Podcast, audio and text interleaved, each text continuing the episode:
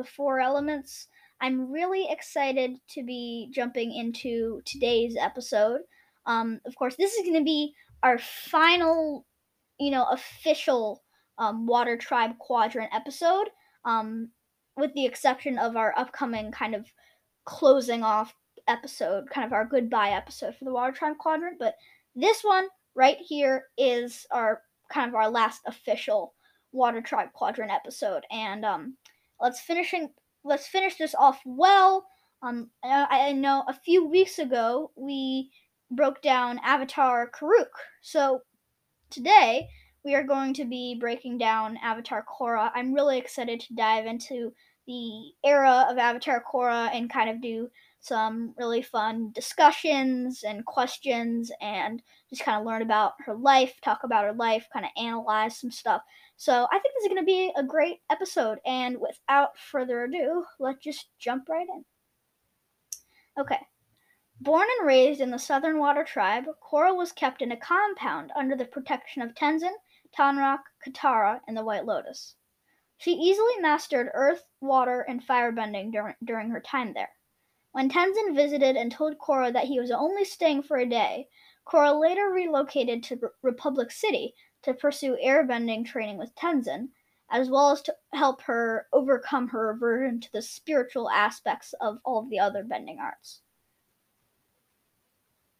Korra was quickly faced with opposition from Amon and the Equalist, and she ended up stopping Amon from taking over Republic City and unlocking her airbending. However, Amon managed to remove Korra's other bending abilities during the fight.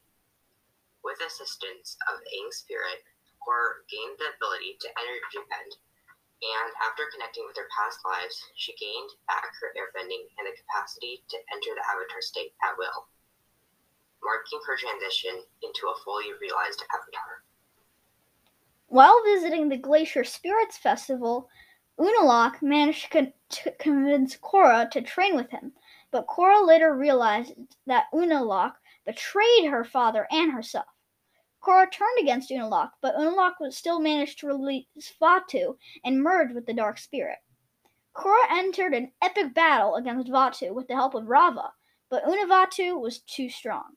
Unavaatu sucked Raava out of Korra and severed her connections to the past avatars. Due to her temporary separation from Raava during the harmonic convergence of 171 AG, she no longer had a connection to her past lives. Following her battle with Zahir and the Red Lotus, she spent three years recovering from trauma. Later, after defeating Kuvira and bringing an end to the Earth Empire, Korra started a romantic relationship with her best friend Asami Sato. Right. Um, that is that's pretty much it for the you know the shorter section of this episode where we just kind of glass over, just kind of talk about the overall aspect of her life and how her life goes and the timeline of her era. But in the next segment, we'll be going more in depth and we'll be doing some really cool mini discussions and different questions about her avatarhood. So we'll be right back on the Four Elements. Hello, welcome back to the Four Elements. In this segment, we're going more in depth about Avatar Korra. We'll be doing some mini discussion questions and overall just going more in depth about her avatarhood. So let's just uh, get jump right into this next segment. Okay, so starting off with our discussion questions, our first question is why is Korra one of the most hated avatars in the Avatar verse and in the fandom? So starting off, I think I think mostly basically Korra definitely did some great things. She really did some great things and we'll be jumping into her accomplishments a few in a few questions um in a few minutes. But um for now, I just think even though she accomplished a lot of great things, I think a lot of times her personality was just a little bit unlikable. You know, like especially in season two of Legend of Korra, she was very stubborn and she she wouldn't she wouldn't she wouldn't listen to people. She didn't trust people as much. You know, it's like she kind of just betrayed Tenzin, even though he was all committed to her. She was uh, pretty blinded. So, and then also a lot of times with the Avatar verse, she can make questionable questionable decisions every once in a while in the Avatar verse. So I think that's part of why the fandom is like in terms of with the fandom, Korra is one of the most hated avatars. I also think it's just because a lot of people just think, you know, Legend of Korra is terrible, and they're just they they're just not enthusiastic about the general the series and the sequel. So I think they just take out their anger about their expectations for Legend of Korra, like on character herself, and that and that's my theory of like why she's one of the most hated avatars in the Avatar fandom.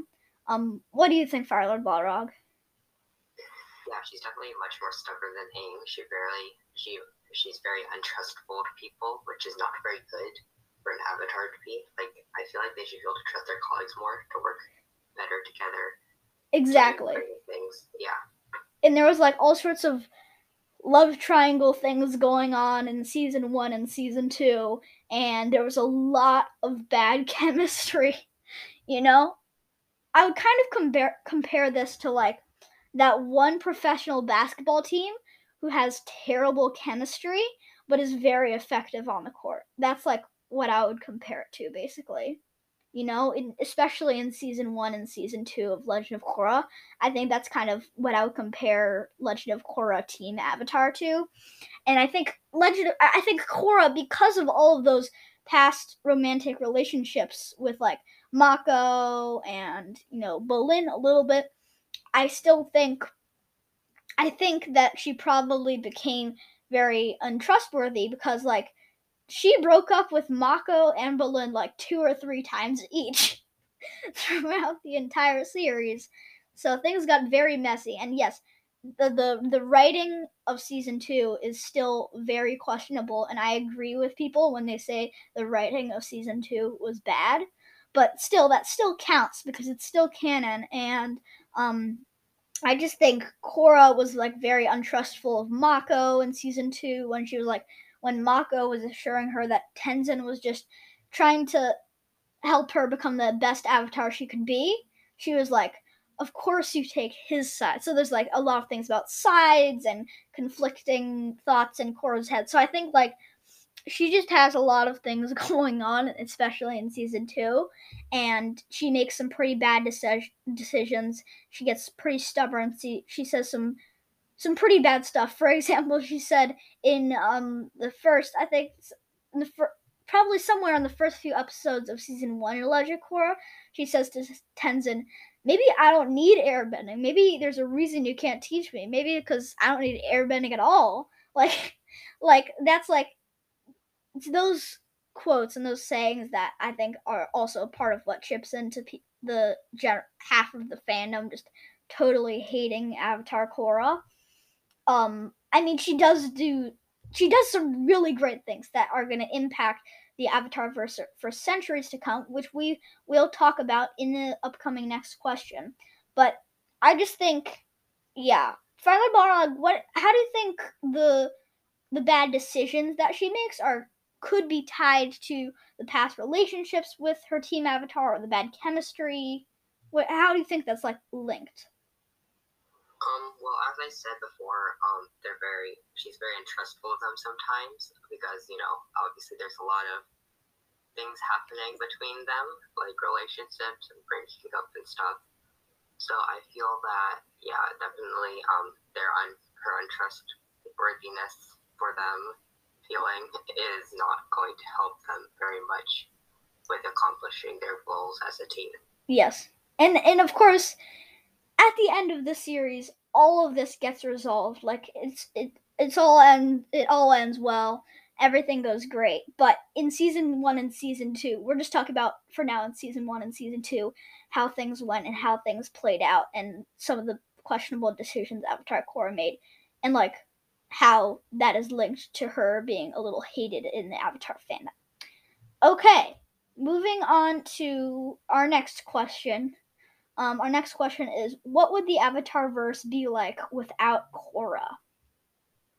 So, this is a really big one because Korra had a lot of great accomplishments. So let's just dive right into it. First off, um, without Korra, I would say first of all, the first accompli- big accomplishment she made, of course, was defeating Amon, right? Um, first of all, uh, Amon, if Korra had not been there to kind of defeat Amon, then I kind of think, yeah, like Republic City would be completely taken over by Amon. And some people argue maybe Amon was right. Like, maybe this wouldn't be so bad after all. Like, maybe everyone not have bending in the Avatar verse. Maybe that's a good thing. You know, that could be a good thing. You never know. Like maybe it's there's less ways for people to oppress each other, less ways for people to take power, you know? So I think that could be a good thing, but that could also be a bad thing. Like Amon had some I mean Amon did have some good messages. Like we see at first in Republic City, like the entire Republic City Council in season one are all benders. There's no non-bending representative on the Republic City Council. So um stuff like that it kind of indicates that sometimes Amon may actually be right, but on the other hand, Amon is a blood-bending, terrifying, you know, just super super angry and conflicted guy who was definitely going to do some really bad stuff to Republic City at the same time. So that probably still wouldn't and well. What do you think, Firelord Balrog? Like, what would happen if Korra was not there to show up and fight Amon?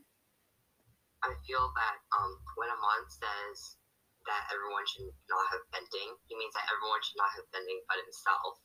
So basically, eventually they'd find out that he's a bender, and they'd have nothing to do because there's no other benders to stop him.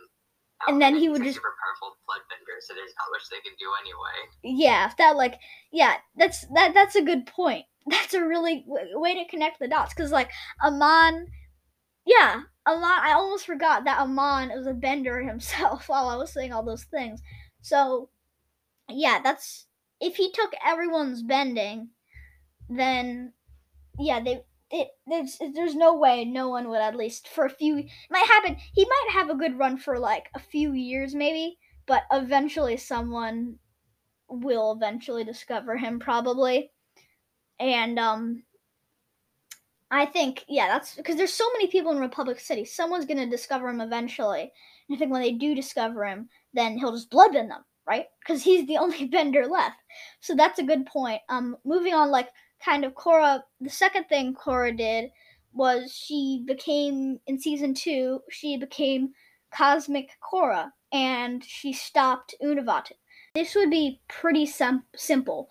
It would just be end of days, because Unalaq is just like he was like about to destroy the entire world with his dark spirit energy.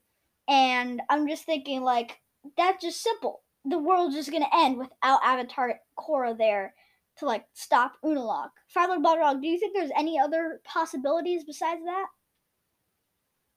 Yeah, I feel like with Unalaq's crazy mind, he probably wouldn't even think about taking over the world. He'd probably just think about destroying it, honestly, or just causing havoc for everyone. Yeah, I just think, yeah, I don't really. there's not not a lot of other possibilities. Just seeing what Unalaq is capable of and seeing what he what his goal was. So, um, without Avatar Korra, yes, like with before we move on to like season three, season four, her big accomplishments. How if she wasn't there, um, then like before we do that, first of all, no Avatar Korra, just end of days, end of Avatar verse, period. That's that simple. Okay. That's our final. That's gonna be spoiler alert. That's gonna be our final answer. Um, third season three. Zahir. I actually think the world would at least survive if Zahir was ruling it and Avatar Korra was never there to stop him. I think the world would definitely survive.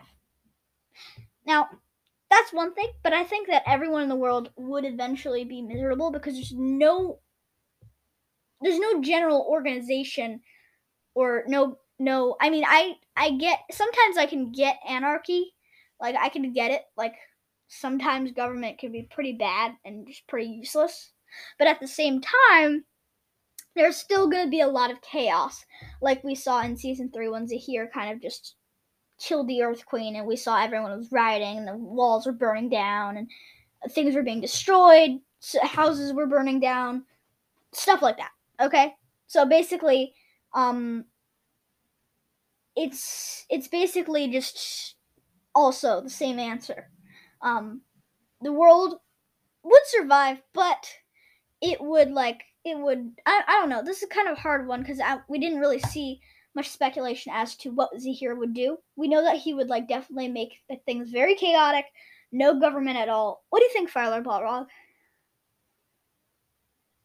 I feel like again coming back to the Mon thing, I feel like the Red Lotus would just kill all the governments and realize that they have all the power in their hands and just become a government themselves in order for one around. That makes sense. So, yeah, I feel like it's the Mon situation again. I feel like that's the most possible outcome. Yeah. If Korra wasn't there. Because I think, yeah, Zahir would definitely like have the world like that for a long time, but soon he'd realize that people would actually start looking up to him as like, okay, man, you you're, you're the powerful flying air airbender, and you can you're in control of this stuff. What are you gonna do? And then that'll just turn into government all over again. That is a very good point. That is a very good point. That all that's that's that makes a lot of sense because Zahir, when you think about it, Zahir has his own kind. He likes to rule with his own kind of. His he's his own kind of politician, in a way, but I think if you gave him a few years with no avatar to do anything, I think he would eventually realize people are just going to start looking up to him, and people are starting to be like, "Hey, you're you're the guy in char- charge.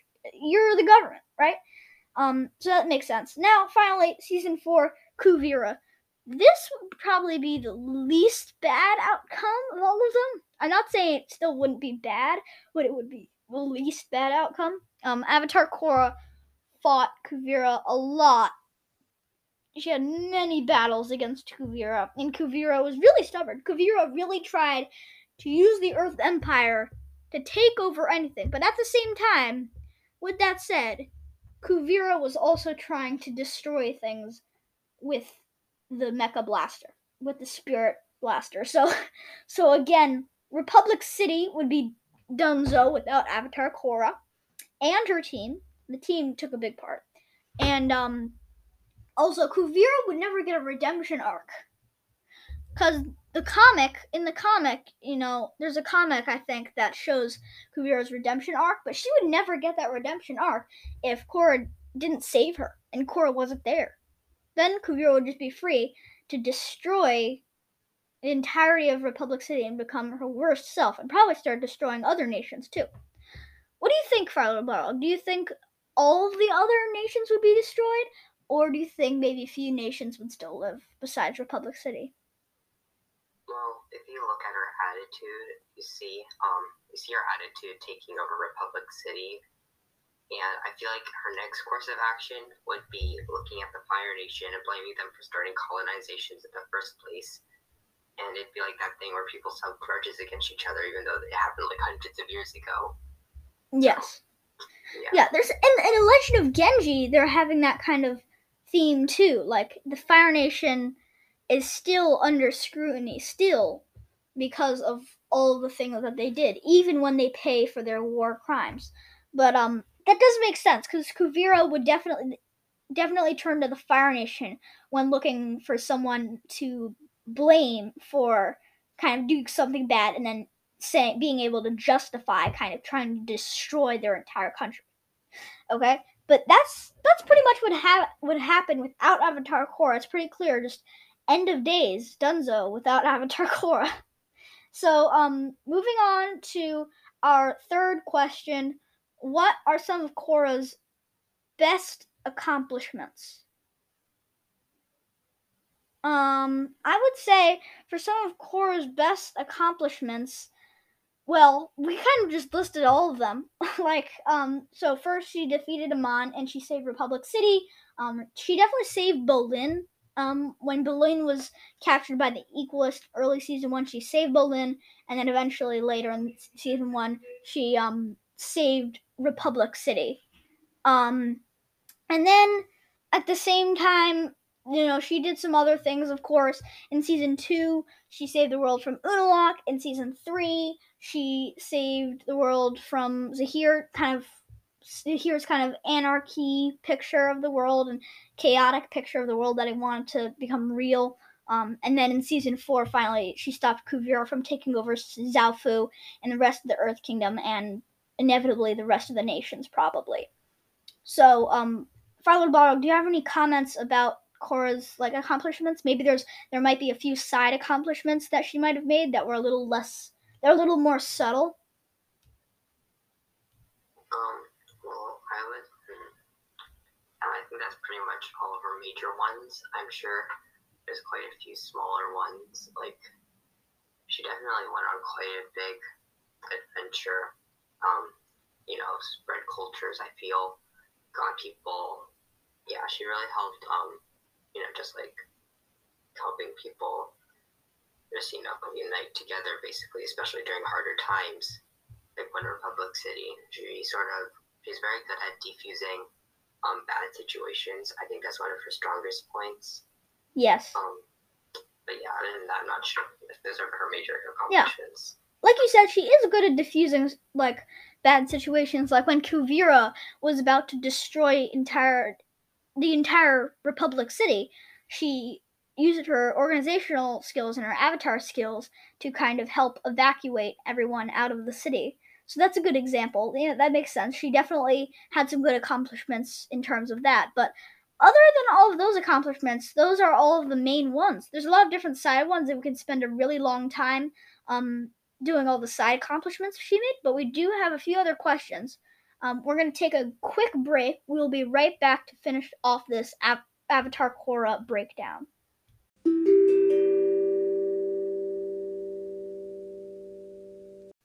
Hello, welcome back to the Four Elements. Um, we're just going to be finishing off our Avatar Korra breakdown, so let's just get right into it. Our next question is Why is the new Team Avatar so different from the OG Team Avatar, from Avatar The Last Airbender? So, this is a good one because, you know, there's a lot of differences between the two Team Avatars. First of all, there's the age gap. You know, the new Team Avatar, they're all like teenagers and soon become young adults, but the OG Team Avatar, they're like all kids you know, they're all kids. They're they're all like nine and ten and eleven and twelve and thirteen. Um, and um, but in the Legend of Korra, like Asami's like sixteen, Mako's like seventeen, and Bolin's like sixteen, and Korra's like seventeen, and stuff like that. So um, there's like a big age gap. So that's why the romantic stuff is so different. I think, cause like, you know, they're teenagers, so it's the romantics are much different. The chemistry is much different between the whole team Avatar, I think. And then also, again, there's like a more technological feel to to the new team Avatar because they have more tech because of you know Asami and Future in- Industries. Um, so they have like an electrified glove with Asami. Asami wears one all the time. You know they often a lot of their street chasing fight scenes they use a, a car. Um, they'll do a lot of a lot of acrobatics around bridges and buildings and things like that. And they'll use bending to like take advantage of the city, like the concrete on the roads, the water and the rivers and the streams, you know? So I think that's another thing. Um, Firelord Balrog, um, could you like kind of break down any other differences and why is it so different? Um, well, I guess it's easiest to find out the differences after we find the similarities. So I'd like to list some of those. Um, okay. They both have fire benders that are kind of closed off and uptight, like True. Zuko and Mako. Very similar yes. characteristics actually between them. And then you see um, Toph and Bolin. They're both earthbenders, however, they're quite different personalities. Yeah, Bolin is more like open and like. yeah. Toph is like. Well, Toph is crabby. Bolin's like, yay! This is so great. Mm, yeah, and um, let's see. They both have they both have a non-bender Asami and Sokka. However, um, one is very tech based, while the other one is very um, traditional weaponry based. Yes. That's one. That's one difference, like the technological differences. Yeah, and the avatars definitely had different childhoods. I would say. Yes. Korra had a much easier childhood, I guess. That wasn't too hard. While Aang had a very problematic childhood, and he gets stuck in iceberg and comes back, and his entire civilization's dead. So, yeah, I don't know how he's not completely traumatized by that. But yeah, he definitely went through. He needs some. He needs some therapy. He got some good. He kissed Katara a little, and then that that, that made him feel better. Um. So, so yeah, that's like I think that's those are a lot of great differences and similarities between the two, you know, team avatars. Um, I think that pretty much sums up that question. Um, moving on to our final one, how did Korra utilize metal bending during her fights as the Avatar? So this is a cool question because, like, Korra is like the only metal bending Avatar that we know of so far. So like she is really cool when she whenever she uses metal bending. So uh, one time in season three, Aiwei, the metal bender from the uh, Metal Clan, tries to escape, but Korra metal bends through a metal wall in his house so they can try to pursue him. Now their per- their now their pursuit of him was not successful, but it was very impressive when she metal bent that entire wall. Um, another thing is, you know, Korra used cables. I think Korra definitely used cables in a few fight scenes. She used she metal bent some cables in a few fight scenes, and she definitely um she learned how to u- utilize metal bending, and she and she learned all of that. Um, I think she picked up some seismic sense just a little bit. Um, I don't think she was a master of it like Aang or Toph was, but I think she definitely had a little bit of seismic sense, just a little bit, because in a lot of the fight scenes, you can tell she can sometimes she can hear or tell when her opponent is behind her, like every once in a while, just in a few of her fight scenes. I think it's a little subtle, um, but I mean, honestly, in in terms of the fight scenes, I would say there's not a whole bunch of examples. Uh, there's a few scenes when they're in Zaofu where she, again, she uses cables and she bends little pieces of metal and she contends with Wei and Wing, who are pretty skilled metal benders. So she's definitely a decent metal bender as an avatar. So um, that pretty much wraps up our breakdown of Avatar Korra. It's been really fun doing this quadrant because this is our our last like official episode of the quadrant. We'll be doing a little bye bye episode um, in about a week on January 31st but this is like our last official episode. So it was really fun doing this quadrant. It was really fun recording this episode. Um, anything, any closing thoughts, Firelord Balrog? No, sounds good to me. All right. Um, I'm Mr. Boomerang. And I'm Firelord Balrog and this has been a wonderful quadrant to record um, and a wonder- wonderful episode to record a wonderful avatar breakdown um, stay tuned because next week we'll be doing uh, uh, some recapping of our favorite moments from the past water tribe quadrant and g- generally discussing fun stuff like that. We'll be starting off our new earth Kin- kingdom quadrant in early march. We will be taking a one month a break during February, and we will definitely have some great new Avatar content in store for you in March. So stay, stay tuned for next week, where we will be recording and publishing uh, our kind of goodbye episode for the Water Tribe Quadrant. And then one month later in early March, stay tuned because we are going to be starting in the Earth Kingdom in the spring. Um, we will be publishing a few shorts during February, but we mostly won't be publishing a lot of content. So make sure to just stay tuned for our bye bye episode next week and our episode starting sometime in early March. So that's it, and we'll see you next time on the Four Elements.